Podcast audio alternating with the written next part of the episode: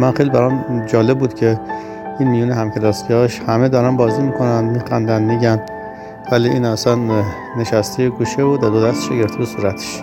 گفتم باید تو ازدواج کرد گفت آره منو پدرم نه سالگی به مردی داد. دوباره با صدای بلند تکرار کردم. نمی‌خوای دوام بکنی؟ توی چشمام نگاه کرد و با قاطعیت گفت نه.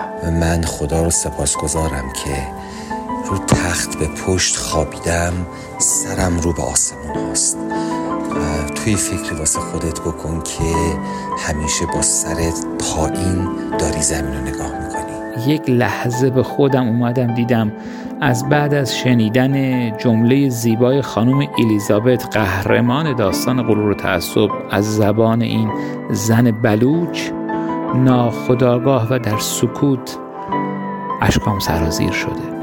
خدای من.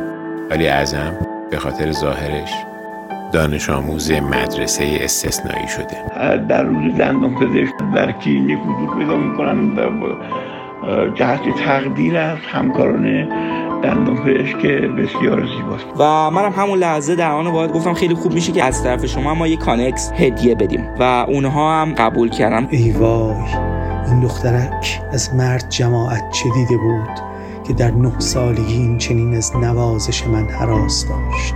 نتیجه کار شما کشته شدن یک حیوان بوده. نتیجه خودنمایی من و امثال من رسیدن یک بچه به تبلت. سلام دوستان.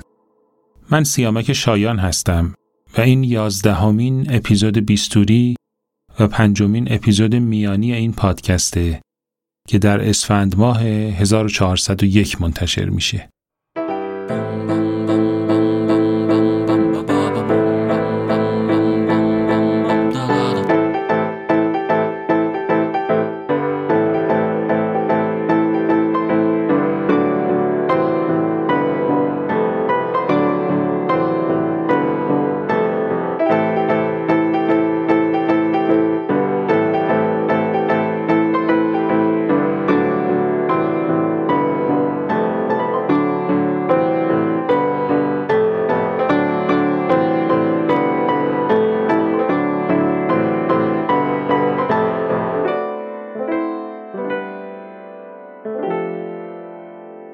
در اپیزودهای میانی بیستوری شما شنونده خاطرات و تجربه زیسته همکاران دندانپزشک از یک موضوع مشترک هستید.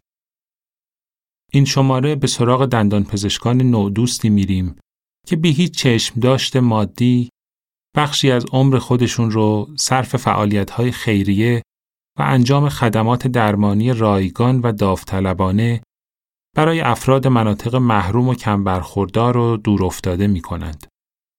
یا به سراغ افراد کمتوان و معلول و سالمند میرن و سعی می کنند مرهم کوچکی باشند بر دردهای این دسته از افراد که امکان مراجعه مستقیم به مطبهای دندان پزشکی رو ندارن و روایت ها و خاطراتشون رو در این زمینه میشنویم.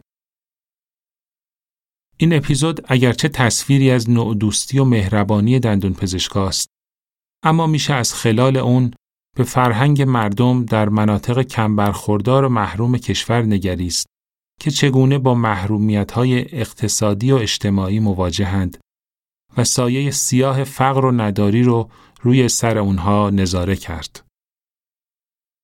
شما در خلال این روایت ها از زاویه دید دندان پزشک ها با تصاویر تلخ و تکان دهنده مواجه میشید که ممکنه کمتر به چشمتون اومده باشه. اما نکته اینه که حضور دندان پزشکها در مناطق محروم یا کار داوطلبانه برای محرومان و معلولان جدا از حس خوبی که بابت ادای مسئولیت اجتماعی به اونها میبخشه آورده های افسونتری هم براشون داره و تأثیر شگرفی بر خود درمانگران می‌گذاره و زاویه های جدیدی از زندگی رو به روی اونها باز می‌کنه. روایت مهربانی در قالب دو اپیزود تقدیم شما خواهد شد که به فاصله کوتاهی از هم در اپهای رایج پادگیر و سایت بیستوری منتشر میشه. و این هم بخش اول از اپیزود مهربانی.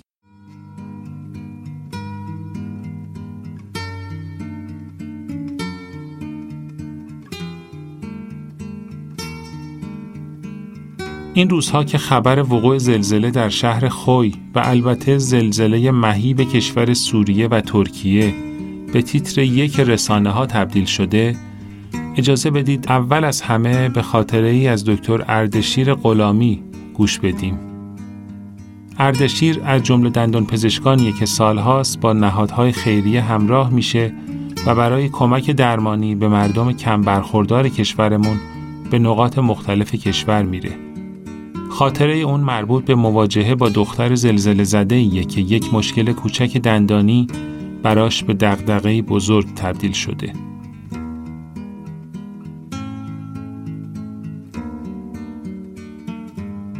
بعد از زلزله تازه آباد سرپل زهاب خب تقریبا 6 ماه بعد ما داشتیم که به اون منطقه رفتیم برای درمانهای دندون پزشکی حالا خیلی مواردش همون مواردی بود که در زلزله اتفاق افتاده بود. متاسفانه حتی تا 6 ماه بعد خیلیشون دسترسی به دندون پزشکی نداشتن که حتی موارد اورژانس رو درمان کنن.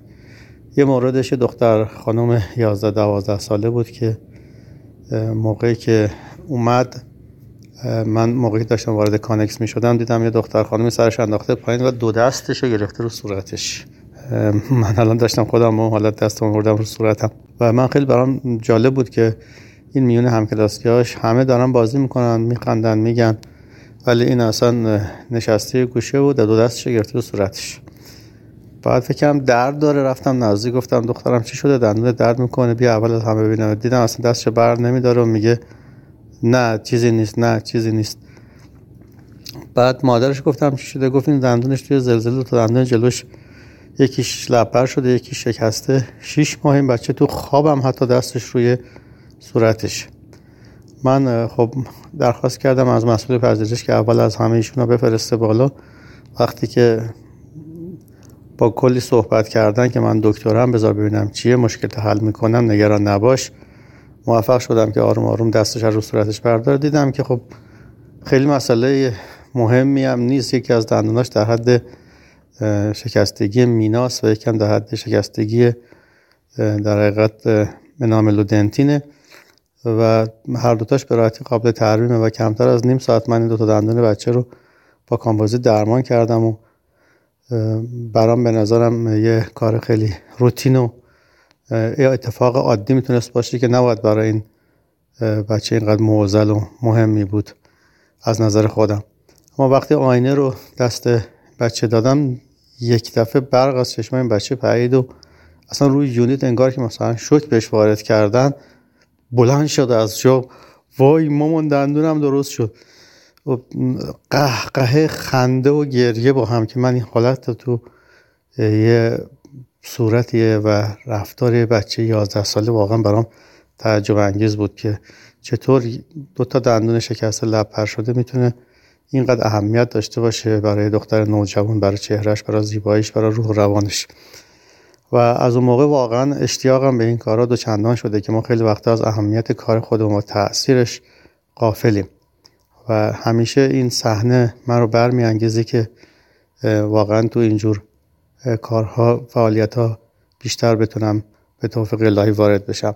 این شاید مهمترین موردش بود. هرچند موارد کم نبوده و مهمترین عاملش همون حس و حال خوبیه که اون انرژی روانی که آدم از مثبت بودن و مفید بودن و مسمر ثمر بودن خودش می‌گیره و مثل یه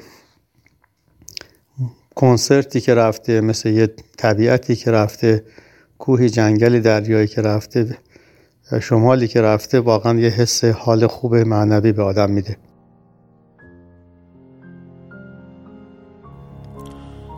برخی از اخشار جامعه به دلیل محدودیت های خاص اجتماعی و اقتصادی امکان مراجعه مستقیم به مطب های دندون پزشکی رو ندارند. از جمله زنان بی سرپرست یا زنان خیابانی و مبتلایان به بیماری های عفونی و واگیردار. تعدادی از NGO ها و فعالان اجتماعی با همکاری دندون پزشکای خیر مراکزی رو راه اندازی کردند تا امکان ارائه درمان های دندون پزشکی به این افراد رو فراهم کنند. خانه خورشید از جمله این NGO ها بود که متاسفانه در سالهای اخیر بنا به مسلحت دولت مردان از ادامه فعالیت باز موند. دکتر رضا بیات موحد از جمله دندون پزشکان پیشکسوت در فعالیت های خیریه است که در این خاطره روایتی تکان دهنده از مواجهه با یک دختر نوجوان مبتلا به HIV ارائه میده و سرنوشت تلخ و محتوم این فرد رو روایت می‌کنه. ما یه مرکز پزشکی داشتیم برای در خانه خورشید در دروازگار برای بیماران HIV مثبت یعنی زنهای مبتلا به HIV مثبت که این زنها معمولا سه گروه بودن. یکی زنهایی که در حقیقت شوهرانشون اینا رو مبتلا کرده بودن به HIV یکی زنهای معتادی که در سر تزریق بیشتر در خیابون ها دوچاری مسئله بودن. به سوم متاسفانه قشری از زنها که به علت مشکلات اقتصادی که داشتن در حقیقت تنپروشی می‌کردن. یک روز در خانه خورشید که من بودم یه دختر حدود بین 11 تا 12 سال بود که این دختر اومد تو من چادرم سرش بود اومد تو چادر رو برداشت و من دیدم این نیمه آرایشی هم کرد و یه دندون داشت می‌خواست پر کنه و پلان اینجور چیزا. من دهنش رو باز کردم دیدم دهنش خیلی وضعیت بدی داره یک علائمی از احتیاط و توی به صورت پوستگی های نوع به قول معروف درجه پنج توی ناحیه لسه دیده می‌شد. من گفتم که معتادی. سکوت کرد. گفتم که آخه تو باید به دندات برسی. این تو سنی نداری آخه. مسواک تو مرتب بزن مسواک از ناحیه لحظه شروع کن بزن. بهش این چیزا رو یاد می‌دادم. گفتم که به تو دختری فرق می‌کنه. می‌خوای ازدواج کنی و تو این وسط ها صدام می‌زد که مواظب شادان باش مواظب شادان باش. که من می‌دیدم زن بیرون یه بچه بغلشه. گفتم که من ادامه دادم. گفتم ببین تو زیبایی صورتت به دندان مربوط و فلان اینجور چیزا. خب چطور شد؟ اچایوی گرفتی و چه اتفاقی افتاده؟ گفت که من جدا شدم. گفتم باید تو ازدواج کرد گفت آره منو پدرم نه سالگی به مردی داد. من ازدواج کردم. همونجا معتاد شدم. آقای دکتر دندون من درست کنیم من برم.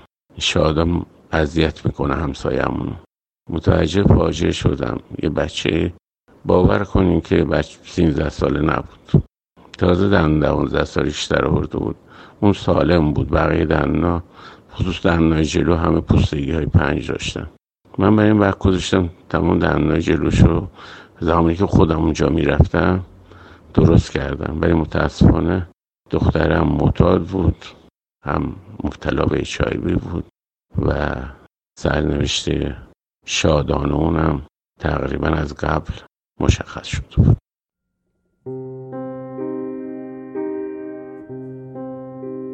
دکتر محمد پارسیون از جمله دندان پزشکانیه که بخش زیادی از زندگیش رو وقف فعالیت ها و خدمات خیریه برای کودکان محروم و یتیم و بی سرپرست کرده و در این زمینه می توان از اون به عنوان یک پرچمدار و الگو یاد کرد. محمد در این روایت خاطره میگه از برخوردش با یک مادر پیر و درس به یادماندنی که از این مواجهه می‌گیره. یادم خیلی سالهای قبلتر مرکزی رو افتتاح کرده بودیم که متمرکز بر کودکان یتیم و بی سرپرست بود. یه روزی توی یکی از شیفتای کاریم کودکی رو آوردن که پدر مادرش رو از دست داده بود و با مادر بزرگ پیرش زندگی می‌کرد. با اون کودک کلی گپ زدم و کار درمانش رو انجام دادم. آخر کار مادر بزرگش داخل اتاق شد و دست نوش رو گرفت و بدون اینکه به اطراف توجهی بکنه و یا چیزی بگه به سمت در خروجی رفت تا خارج بشه. داخل اون اتاق چند همکار دیگه در کنار دستیاراشون مشغول کار بودن. یه دفعه شیطنتم گل کرد. صداش کردم مادر جان. ایستاد و برگشت. گفتم نمی‌خوای دعام بکنی؟ کمی به سمتم اومد و دوباره سرش رو تکون داد به این مفهوم که آیا چیزی گفتی؟ دوباره با صدای بلند تکرار کردم نمی‌خوای دعام بکنی؟ من برای نوه گلت این همه وقت گذاشتم و کار کردم توی چشمام نگاه کرد و با قاطعیت گفت نه وا رفتم. انتظار شنیدن هر چیزی رو داشتم غیر از این کلمه رو. گفتم چرا؟ گفت حکایتی رو برات تعریف می‌کنم. آویزه گوشت کن. با خنده گفتم چشم. و شروع کرد. گفت روزی یه فرد متمولی نظری کرد. یه تعداد گردوی با پوست رو برد و به یه فرد نیازمند و بیبزاعتی داد و گفت بیا این گردوها رو بخور بشکن و بخور و منو دعا کن. اون فرد نیازمند هم همونجا نشست و با سنگ شروع کرد گردوها رو شکستن و مغز اونها رو خورد. گردوها تمام شد و هیچ صدا و دعایی بر نخواست فردی که گردوها رو داده بود اعتراض کرد که گردوها رو خوردی نوش جانت. ولی من هیچ دعایی نشنیدم. چرا؟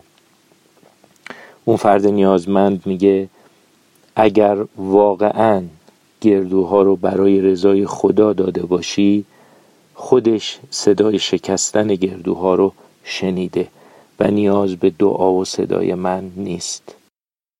اون پیرزن و نوه از اونجا رفتن ولی در طی این سالها این قصه آویزه گوشم شد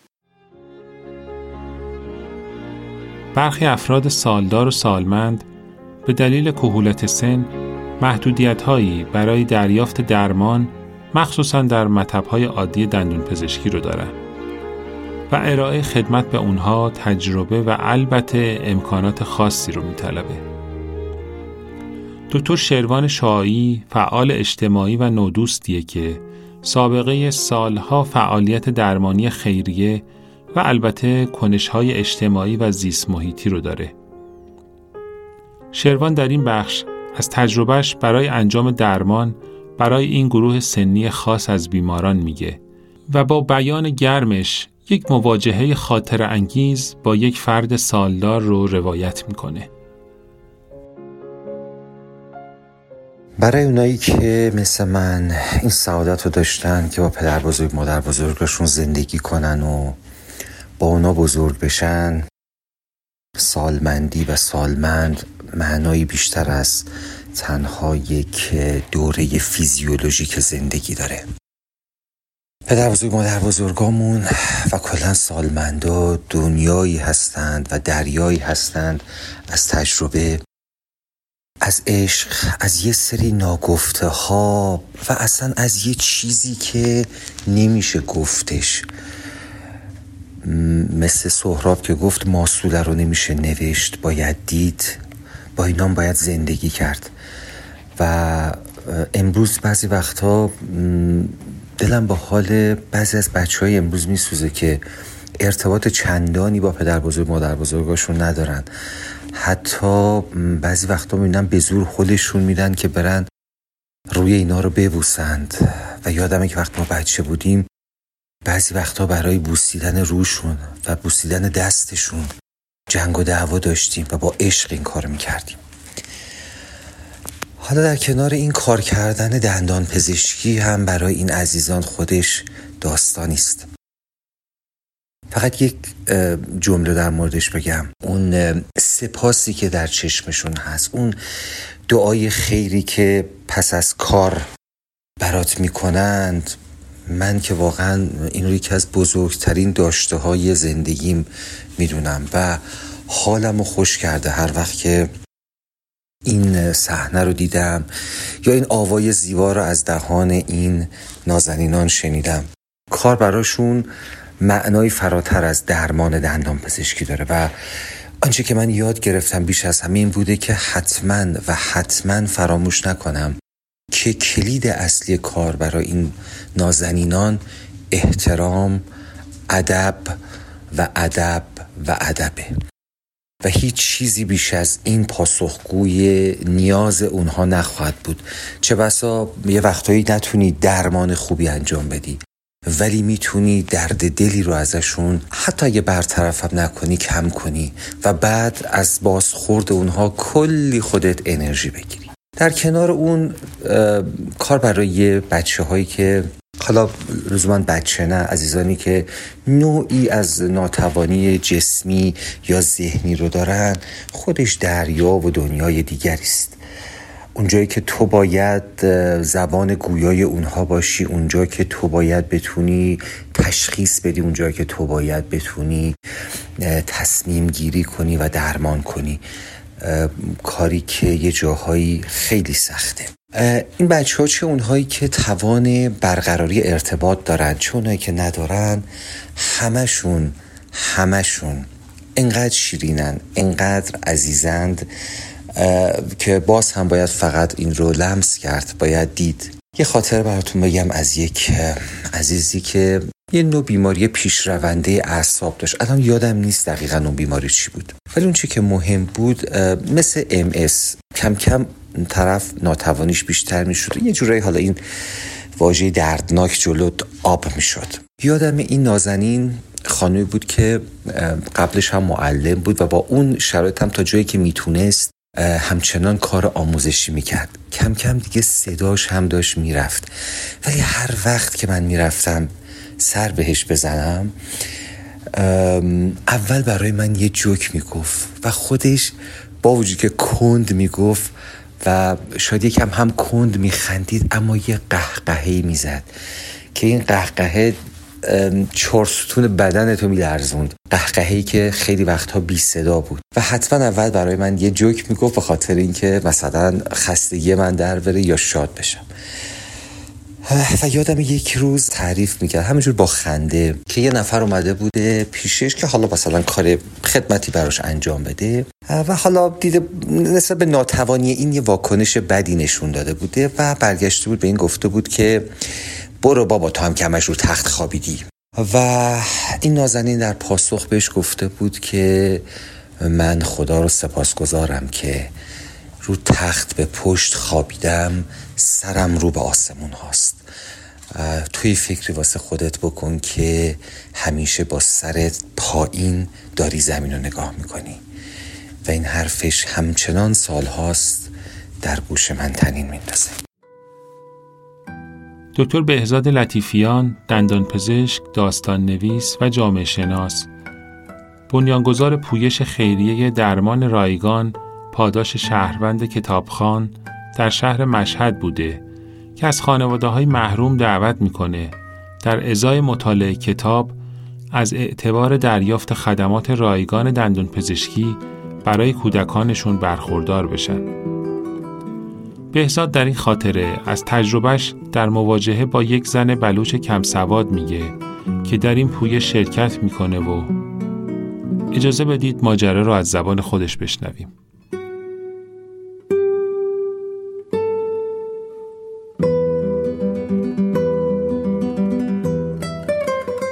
یادم میاد وقتی روز موعود اومد مطب و بعد گفت اجازه نمیده ازش فیلم بگیریم. اول عصبانی شدم و می‌خواستم منم بزنم زیر همه قول و قرارامون ولی بعد دیدم توی دو ماه گذشته هیچ داوطلب دیگه غیر از اون سراغ پویشمون نیومده و باید همین رو غنیمت بشمارم.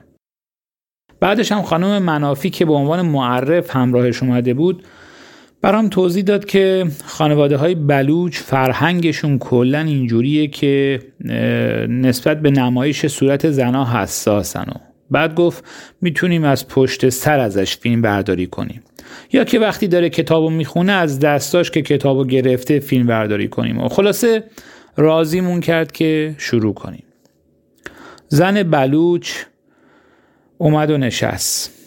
دوربین رو توی یه زاویه از پشت سرش تنظیم کردیم و دست کرد تو ساکش و کتابی رو که خودم دو ماه پیش بهش امانت داده بودم رو در آورد. رمان عاشقانه غرور و تعصب اثر جین آستین. خودش این کتاب از کتابخونه این مطبم انتخاب کرده بود. یادمه همون دو ماه پیشم که این کتاب رو برداشت یه کمی یکه خوردم. هم به خاطر موضوع کتاب که یه رمان عاشقانه بود و هم به خاطر قطر زیادش که میترسیدم از عهده تموم کردنش بر نیاد. آخه معرفش خانم منافی به هم گفته بود فقط یک کلاس سواد داره ولی خیلی خوب می‌خونه. گفته بود خودش خیلی دوست داشته ادامه تحصیل بده ولی خانواده و شرایط محیطی اجازه نداده واسه همین با همون یک کلاس سوادش هر وقت فرصت می‌کرده مجله و کتاب و هرچی گیرش میومده میخونده الانم که اومده توی پویشی که من را انداخته بودم شرکت کنه و در ازای کتاب خوندن تا سقف سه میلیون تومن درمان دندان پزشکی رایگان دریافت کنه. البته درمان برای خودش نه برای دندونای پسرش. فکرشو بکنید یه مادر بلوچ که فقط یه سواد کلاس داره و توی کوره های آجرپزی کار و زندگی می‌کنه می‌فهمی که یه پویشی است به نام درمان رایگان پاداش شهروند کتابخان که توسط من و رفیقام راه اندازی شده و میاد داوطلب میشه که یک کتاب رو ظرف مدت معینی بخونه و بیاد به من ارائه کنه و در ازاش دندونای پسرش رو درمان کنه. بچه کتابی هم انتخاب می‌کنه؟ غرور و تعصب. حالا هم کتاب خونده و آماده است تا در مورد محتواش ازش سوال کنیم ولی شرطش اینه که ازش فیلم برداری نکنیم. هیچ وقت اون لحظه رو یادم نمیره. لحظه ای که اومد نشست و از لای کتاب یه کاغذ در آورد و با همون لحجه بلوچی قلیزش گفت خیلی کتاب قشنگ و آموزنده بود. من جمله های آموزندش رو اینجا یادداشت کردم. نگاهی به کاغذ و دستخط کودکانش انداختم و گفتم خودتون بخونین. و بعد شروع کرد به خوندن. دیگه نفهمیدم زمان چجوری گذشت. فقط یک لحظه به خودم اومدم دیدم از بعد از شنیدن جمله زیبای خانم الیزابت قهرمان داستان غرور و تعصب از زبان این زن بلوچ ناخداگاه و در سکوت اشکام سرازیر شده. و دوربینم در سکوت این اشکا و صدای این زن بلوچ رو ضبط کرده که داشت از قول الیزابت می‌گفت هر قدمی که برای ترسوندنم برداشتین بر جرأتم اضافه کرد. زین به دعوت خواهر آقای بنگلی خانه آنها می رود به خاطر بارش باران شدید در, در راه سرمای شدید می خورد و شب انجام می ماند روز بعد خواهر آقای بنگلی برای مراقبت از و بعد خواهر جین برای مراقبت از جین به پیش او می آید و او هم آنجا می ماند خواهرهای آقای بنگلی که خیلی مغرور و از خود راضی هستند از خواهر جین ایجویی می کنند و می گویند اصلا لازم نبود برای مراقبت خواهرش به اینجا بیاید. خواهر جین بدتر می شود و باید یک پزشک ماهر از شهر بیاید. مادر جین برای ایادت دخترش به خانه آقای بنگلی می آید آنهایی که مغلوب از خود راضی هستند قرار شد آنجا بماند و تکان نخورد.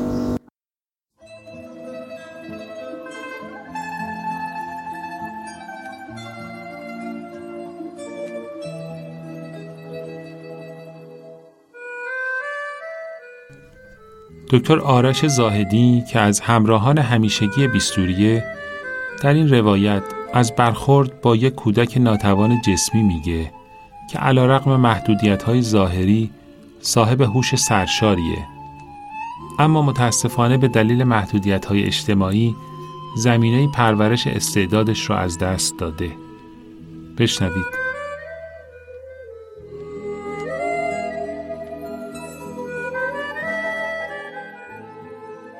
شنبه صبح نوبت بچه های مدرسه بود.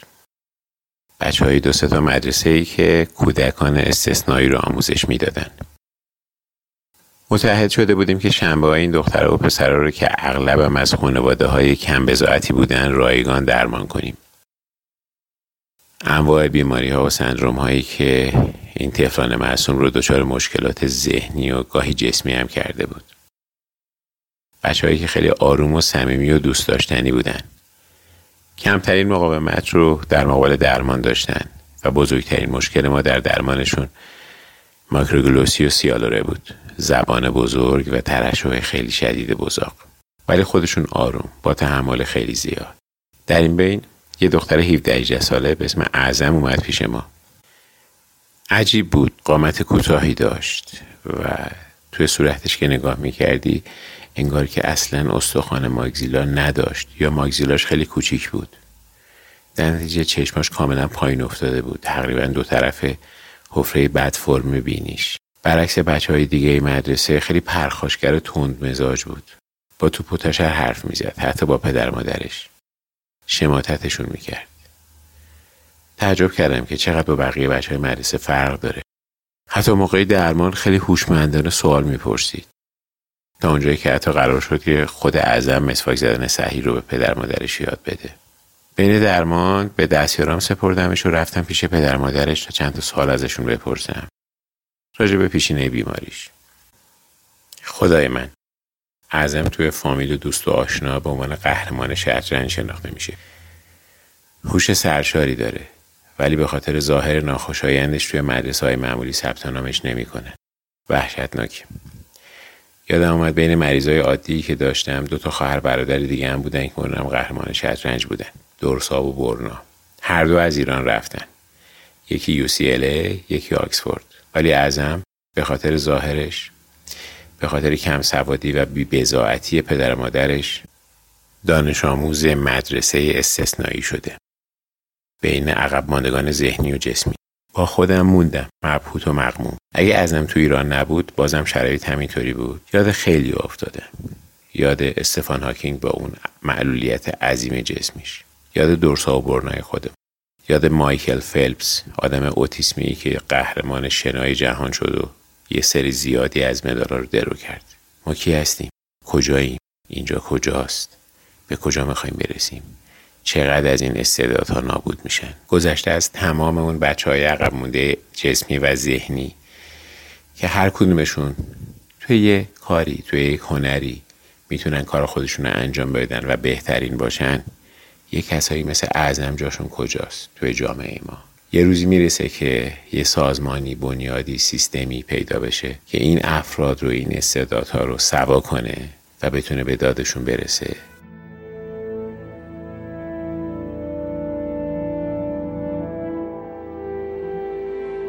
دکتر کاوه افلاکی از فعالان سنفی دندان پزشکی شهر عراکه و از خاطره راه اندازی یک مرکز خیریه برای ارائه خدمات دندون پزشکی به معلولان در این شهر میگه و تجربه شیرین قدشناسی این افراد از خدمتی که دریافت می‌کنن.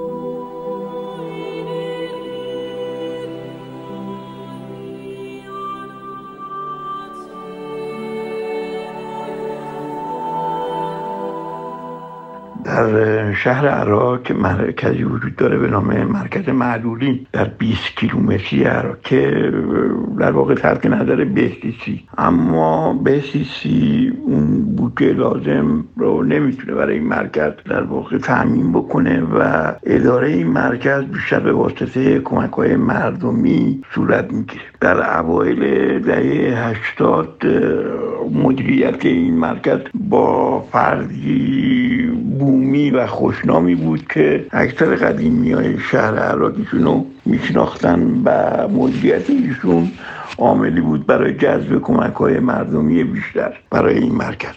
خانواده بنده هم به عنوان یکی از خیرین به کرات کمک های مالی می‌کردن انجام می‌دادن. در همون سالا بود که مدیر این مرکز به من اطلاع دادن که جناب آقای دکتر سخنبر یکی از همکاران دندان پزشک که چند ماه پیش در اخبار دندانه آمده بود که کمک های نقدی ایشون منجر به آزادی تعداد زیادی از زندانیان شده بود. در این مرکز اتاقی رو مجهز کردن به یونیت و کمپرسور دندان پزشکی و از من خواسته شد که در صورت امکان سایر امکانات و تجهیزات رو برای این مرکز فراهم کنم که بندم استوار کردم و تقریبا تمام وسایل جراحی و ترمیم اندو و جمگیری و توربین و هر وسیلی که لازم بود و برای این مرکز تهیه نمودم و راه اندازی یک مطب در مرکز معلولین واقعا کار ارزشمندی بود. اما مهمتر حضور همکاران دندان پزشک بود که برای انجام درمان های دندان برای معلولین با اطلاع رسانی که کردیم تعدادی از همکاران اعلام آماده ای کردن و برنامه ای تنظیم کردیم که هر جمعه چند تا از همکاران در این مرکز حضور پیدا کنن. کار برای این معلولین که در واقع دو گروه بودن بزرگسالان و کودکان یه مقدار سخت بود اونا اکثرا معلولین ذهنی بودن و جسمی و حفظ و نگهداری اونا روی یونیت کار مشکل بود و امکانات کافی نبود. ولی به هر کارهایی برای اونا صورت می‌گرفت. این موضوع و این برنامه چندی ماه ادامه پیدا کرد. معلولی کودک بیشتر در واقع مشکل بهداشت دهان داشتن که من چندین هفته با دخترم در این مرکز حضور پیدا می‌کردیم. برای رسیدگی به همین موضوع و مسواک زدن برای این بچه ها این اکثرا بدون سرپرست و رها شده بودن. و مشکلاتی که اونا داشتن مشکلات جسمی محدود به دندون هاشون نمی‌شد و مشکلات متعددی داشتن و متاسفانه هر بار که ما می‌رفتیم وقت می‌بینیم بعضی از اونا حضور ندارن به ما می‌گفتن اینا فوت کردن در طی هفته و بسیار ناراحت کننده بود. بعد گذشته بودن یک سالی که حضور همکارامون کم رنگتر شده بود و فقط یکی از همکاران پیشکسوت بودن که گاهن سر می‌زدن به این مرکز با توافقی که من با مدیر این مرکز کردم بنا شد که من بعد بیماراشون رو در واقع هر کدوم از بچه ها مشکل و معلولین مشکل دندون پزشکی داشتن اونا رو مستقیما به کلینیک ما در واقع بیارن و ما همونجا برشون که امکانات بیشتری بود کار بکنیم و این همکاری تا امروز هم ادامه داره؟ وجود داره که گاهن در روز دندان پزشک بعضی از سارا این گروهی از این محلولین با پرسنل این مرکز در کلینیک حضور پیدا می‌کنن جهت تقدیر از همکاران دندان بسیار زیباست. دندان پزشکا هم در کنار سایر مردم سرزمینمون همیشه برای کمک های خیریه و تأمین مایحتاج اولیه مردم گرفتار در بلایای طبیعی حاضر بودند. دکتر احمد رضا داوودیان که پایه‌گذار یکی از رسانه های پرمخاطب دندون پزشکی به نام دنتویته در این خاطره از تجربه برگزاری یک پویش برای تأمین کانکس برای خانواده های زلزله زده میگه و اتفاقی که شیرینی برگزاری این پویش رو در کامش دو چندان می‌کنه.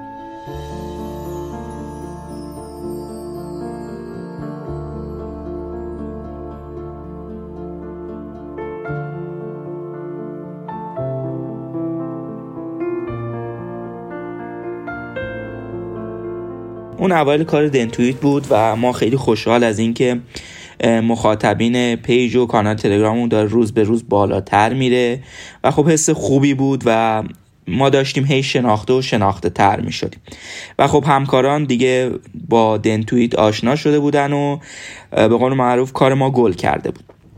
توی همون حین بود که اتفاق زلزله سرپل زهاب افتاد. و اون فاجعه زلزله اتفاق افتاد و باعث ناراحتی و نگرانی همه مردم ایران شد. ما هم خب اون ظرفیت توی دنتویت ایجاد شده بود تعداد مخاطبین پیج ما بالا رفته بود و احساس می‌کردیم که می‌تونیم در راستای مسئولیت اجتماعی که داریم یه کمکی به این قضیه بکنیم. با توجه به تحقیقاتی که کردیم مشکل مسکن اونجا خیلی جدی بود اون اوایل. و ما تصمیم گرفتیم یه کمپینی رو اندازی کنیم که با همراهی و حمایت مالی همکارانی که توی page یا کانال تلگرامی دنتویت بودن کانکس تهیه کنیم. ما شروع کردیم این قضیه و این کمپین رو ایجاد کردیم و برای اینکه شفاف هم باشه از سیستم مالی با همتا استفاده کردیم. و خب کمک ها داشت جمع می‌شد و همکارا تراکنشاشون رو از طریق در واقع اون سیستم با همتا که یک حالت درگاه اینترنتی به منظور کمک بود انجام می‌دادن که فکر کنم اسمش با کریمان بود. حالا دقیق اسمش یادم نیست. حالا این اتفاق داشت میافتاد و کمک ها داشت جمع می‌شد و ما خیلی هم خوشحال بودیم از اینکه این عدد عدد قابل توجه و خوبیه که و ما می‌تونیم بیشتر از یه دونه یا دوتا کانکس هدیه بدیم و یه اتفاق جالب در این بین افتاد. فکر کنم ساعت 4 الی 5 بعد از ظهر بود و من تازه از خواب بیدار شده بودم و دیده بودم دوتا میسکال دارم. و اون میسکالا رو گرفتم و تماس که گرفتم دیدم میگن که از طرف مجموعه با کریمان هستیم که زیر مجموعه همون اپ یا سایت تراکنش پذیر بود. گفتم در خدمتون هستم. گفتن در طی کمپین شما و با استفاده از لینک شما 100 هزارمین تراکنش سیستم ما انجام شده. و ما به این مناسبت به مناسبتی که به این عدد رسیدیم می‌خوایم به کمپین شما کمک کنیم و شما خودتون این کمک رو انتخاب کنید. و منم همون لحظه در آن واحد گفتم خیلی خوب میشه که از طرف شما ما یه کانکس هدیه بدیم. و اونها هم قبول کردن. واقعا لحظه من تقریبا از زمین کنده شده بودم. خودم رو خیلی خوشحال می‌دیدم و احساس می‌کردم که یک کمک از طرف آسمونا به این قضیه شده. و خب حسی که اون لحظه داشتم واقعا وصف ناشدنی. هنوزم که دارم فکر می‌کنم یه چیز خیلی عجیبیه برای خودم. اما لمس این اتفاق و این حس خوب کمک با دیگران هر چقدر بگذره ازش از نظر زمانی باز هم همراه منه. و با این اتفاق ما فکر کنم پول چهار تا کانکس رو جمع کرده بودیم و تونستیم با کمک این سیستمه پنج تا کانکس هدیه بدیم. قطعا یکی از شیرین ترین لحظاتی که توی زندگی من بشه ازش نام برد همین لحظه است. یه جایی که می‌بینی یه نیروهایی یه اتفاقاتی از خارج به نیت خوب تو و به کمک به دیگران کمک می‌کنن و یه اتفاقایی میفته که باور کردنشون سخته.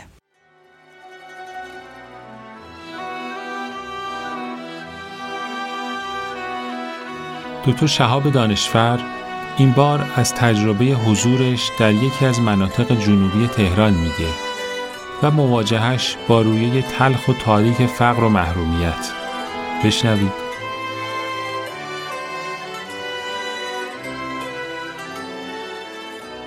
در فیلم ها دیدم که آمریکایی ها وقتی می‌خواهند بگویند ماجرای تراژدی تلختر است می‌گویند این داستان مثل یک رمان روسی میماند. همیشه در راه یک شهرک اغماری تهران به تلخای عمیق رمانهای داستایوفسکی میاندیشیدم. صحنههایی از تبعید انقلابیون روس به سیبری وقتی که سوار بر قطار لکنته هستی از دریچه های واگن باری منظری می‌بینی از استپهای خاکستری بی هیچ جنبنده ای هرچه هست تباهی مطلق است. زندگی تا جایی که چشم کار می‌کند مرده است و تو در دل این بیکران پیش می‌روی و امید آرام آرام در چشمهایت میمیرد. و سوزشی عمیق در ذهنت جای می‌گیرد. مسیر طولانی شهرک جنوب غرب تهران هم همینطور بود. سرزمین هرز کارخانه های ویران شده سوله های رها شده زمین های شیار خورده خانه های توسری خورده و از همه بدتر خشکی تفتگی تشنگی درختان خاک نشسته و خاکستری. شهر. شهر که چه بگویم؟ خانه های در هم فشرده با کوچه های معوج و خیابان های عریض. ماشین ها در سبت مداوم بوق خطر جیق فوش فوش فوش به دعوت و خواهش دوستی چند مدتی می‌رفتم به درمانگاهی. در یکی از اقماری جنوب غرب تهران برای دیدن بیماران کم سن و سال که به قول آن دوستمان انگار هیچ کس دلش نمی‌خواهد آنها را ببیند از بس که جیغ و ویغ می کنند و به راستی تفاوت رفتار آنها را با طبقه فرزندان طبقه متوسط به خوبی می دیدم بچه های طبقه متوسط هم از نظر اقتصادی هم از نظر فرهنگی مشخص است که در رفاه و آسایش بزرگ شدند یا حداقل بزرگ شده بودند چون امروز که چیزی از طبقه متوسط نمانده است. یک روز در آن درمانگاه کوچک صدای خنده های خانومی می آمد که به شوخی های دوستم بلند بلند می خندید دوست دندان پزشک من همیشه اهل شوخی بود و سعی می کرد محیط ترسناک دندان پزشکی را با شوخی هایش تلطیف کند به خصوص که کار خودش هم با درد و خون سر و کار داشت. اما خنده ها که شنیدم مرا صدا می‌زند. دکتر دکتر دانشور یه لحظه میای اینجا. چای را گذاشتم و رفتم ببینم دوستم چه کارم دارد. که دیدم زنی حدوداً پنجاه ساله با صورتی به شدت استخوانی چهره تیره لبهای قیتانی که وقتی میخندید پوسیدگی توق دندانهایش خبر می‌داد از سر درون ایستاده است آنجا. یا شیشه یا تریاک یا کراک. همیشه این پوسیدگی ها با من حرف می زدند خدا رو شکر که من فقط بچه ها را می دیدم همراه زن یک دختر پوست و استخوانی لاغر هم بود. حدودا نه ساله. دکتر رو کرد به من و از من خواست که دخترک را معاینه کنم. رفتم جلو با خوش و بشی کوتاه از دخترکی که ساکت و مغموم جواب مرا می‌داد خواستم که دهانش را باز کند که با اندکی مکس بدگمان مرا نگاه می‌کرد. مادرش سقلمی به پهلویش زد و با حرس به دخترک گفت باز کن دهن تو دیگه حیف نون من به زن نگاه کردم که مستاصل و خسته بود جای شلاق اعتیاد روی صورتش را به خوبی تشخیص می دادم. شاید سی ساله بود اما پنجاه ساله می‌زد. به قول استادم که در رابطه با مصرف کراک در هاشی های نیویورک کار کرده بود صورتش هروئین شیک بود. تکیده استخوانی با گونه های برجسته لبهای تو رفته احتمالا دندانهای شش و هفته کشیده. دخترک دهانش را باز کرد هنوز هم می ترسید کلمات آرام و مهربان به کار بردم. عزیزم دخترکم.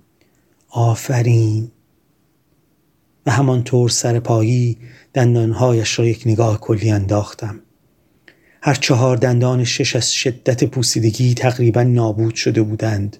شاید به علت هایپوپلازی احتمالا زایمان سخت نوزادی پر از بیماری. این داغها تا بزرگ سالی هم میمانند. در آن دندانها داغ همه روزهای سخت آن کودک پدیدار بود.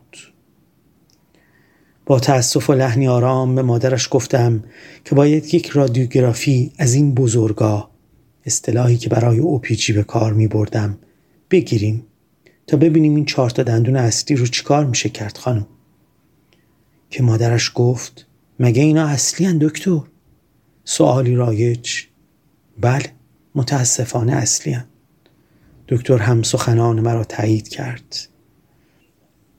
ای وای گفت مادر و وا رفت و من به دخترک گفتم که دهانش را ببندد و آرام خواستم دست نوازشی به سرش بکشم که خودش را عقب کشید و با نفرت به من نگاه کرد.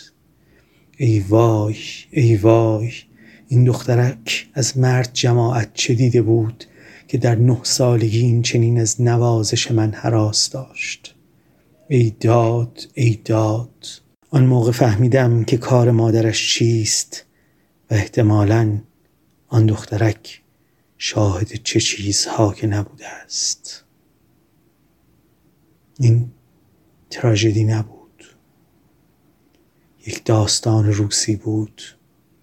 یک داستان تلخ روسی برای آن روزهای من که مدام در ذهنم تکرار می شد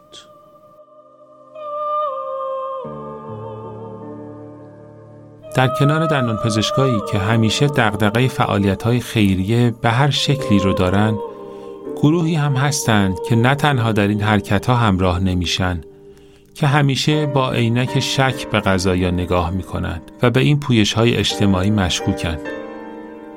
روایت دکتر یلدا صادقی دوست و همکار عزیز من در پادکست بیستوری رو بشنوید که این بار به سراغ این افراد رفته و به ماجرا از زاویه دید تازه و عجیبی نگاه کرده.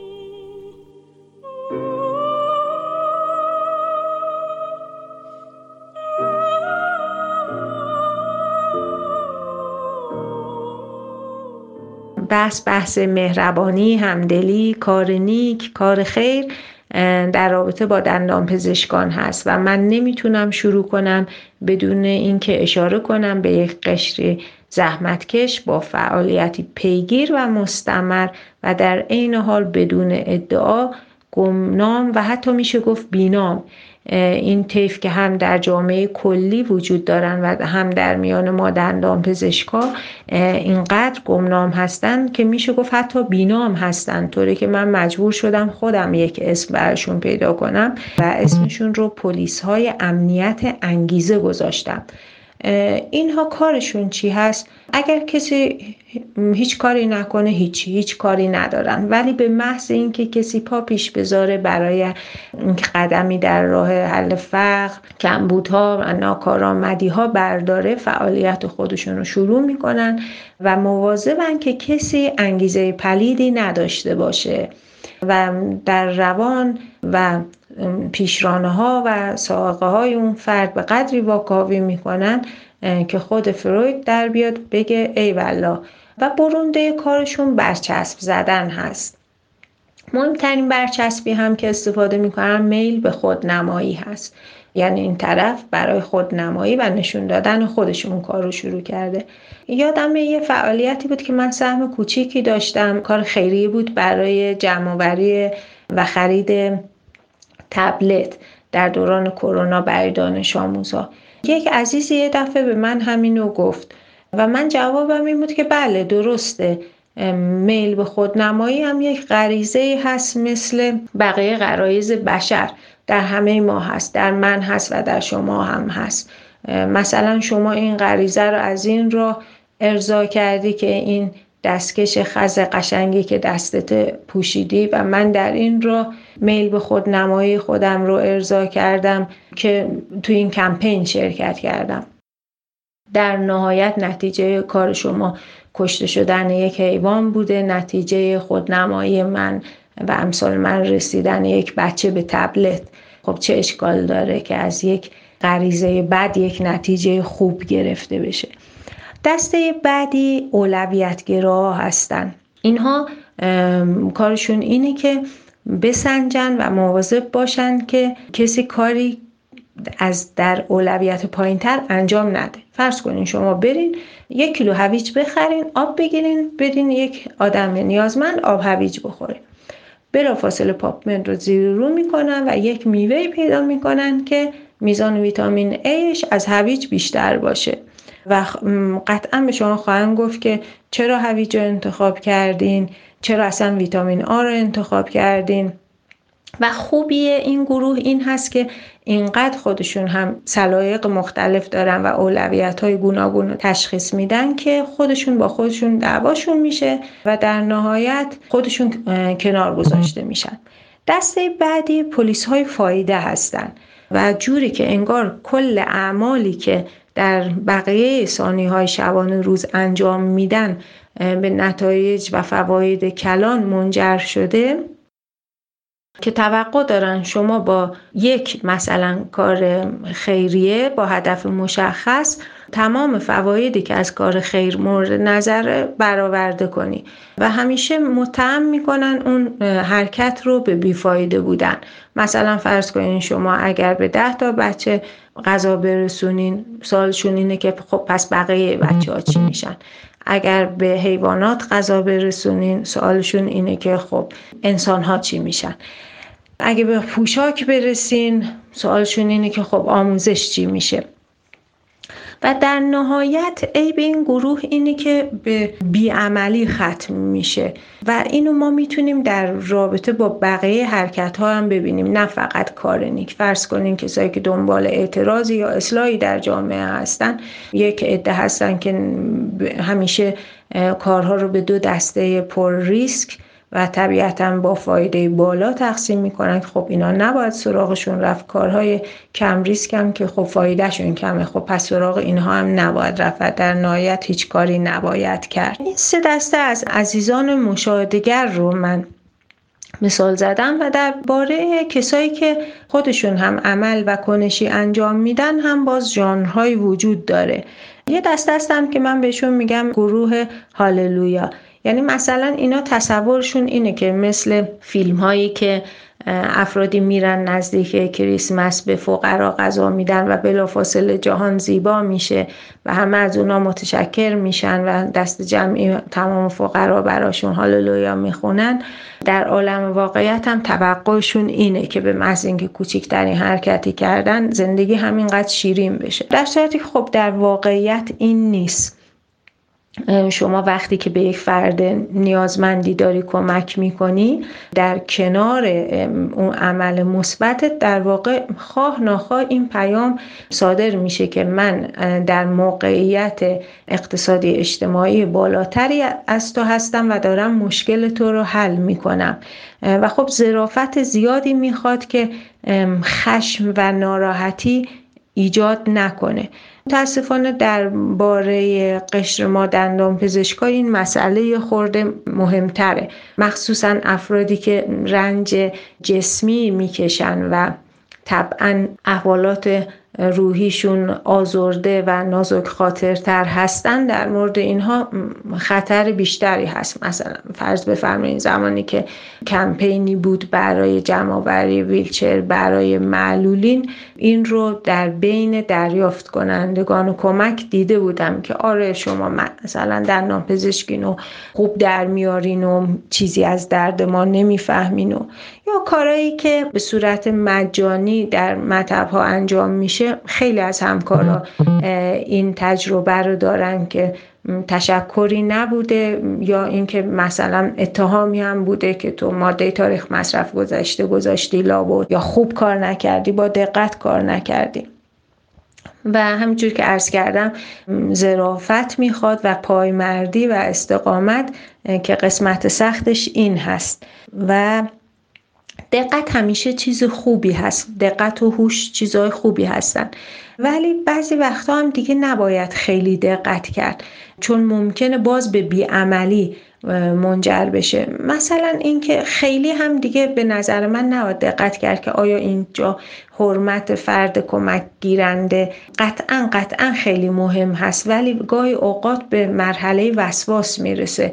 یادم هست کمپینی بود راجع به اینکه اگر رستوران میرین و پرس غذا زیاده قبل از شروع کردن مقداری از اونو بردارین و خیلی بهداشتی و آبرومندانه بندی کنین و به دست نیازمندان برسونین. خیلی ها انتقاد داشتن که این کار صحیحی نیست و باید یه پرس جدید غذا بگیرین برای اون نیازمند. خب کسی نگفته اون کار انجام نشه. الان صحبت اون پرس جدید غذا که گرفته خواهد شد یا نخواهد شد نیست. بحث اون برنج و گوشتی هست که اضافه میاد دور ریخته خواهد شد. این اگر توی سطل آشغال باشه بهتره یا اگه به یک نیازمندی رو سیر بکنه. و ما می‌دونیم مخصوصا برنجی که در ایران زیاد دور ریخته میشه چقدر گازهای مضر برای طبیعت ایجاد می‌کنه چقدر آب فراوانی براش مصرف میشه. آخرین چیزی که می‌خوام راجبش صحبت بکنم بحث اینکه آیا باید کار نیک و پنهان کرد یا نه. و در کل ما در سنتمون حتی در ادبیاتمون ضرب مسئله خیلی داریم که کار نیک اون هست که با قول معروف اگر با این دست دادی اون یکی دست حتی خبر نشه. فکر می‌کنم این در جامعه امروز ما خیلی کاربرد نداره. و اصولا نوعی پنهانکاری شاید بشه گفت بهش. و پنهان کردن هیچ چیزی به نظرم صحیح نیست. همینجور که پنهان کردن کار خوب کار بد صحیح نیست. فرض کن شما یکی رو بکشی پنهان کنی. یکی رو کور کنی بگی من نکردم صحیح نیست. همینجور که اگه یه فعالیت مثبتی هم بکنی ولی خیلی با وسواس بخوای کسی نفهمه اون هم به نظر من صحیح نیست. خصوصا در دنیایی که افراد خیلی با هم ارتباط زیادی دارن و حرکت ها ممکنه منجر به تشویق دیگران بشه. به نظرم نه تنها نباید پنهان کرد بلکه اگر کمپین یا چیزی هست کارهای گرافیکی زیبا تبلیغ و باعث همراهی بیشتر و جلب توجه به اون حرکت نیک خواهد شد.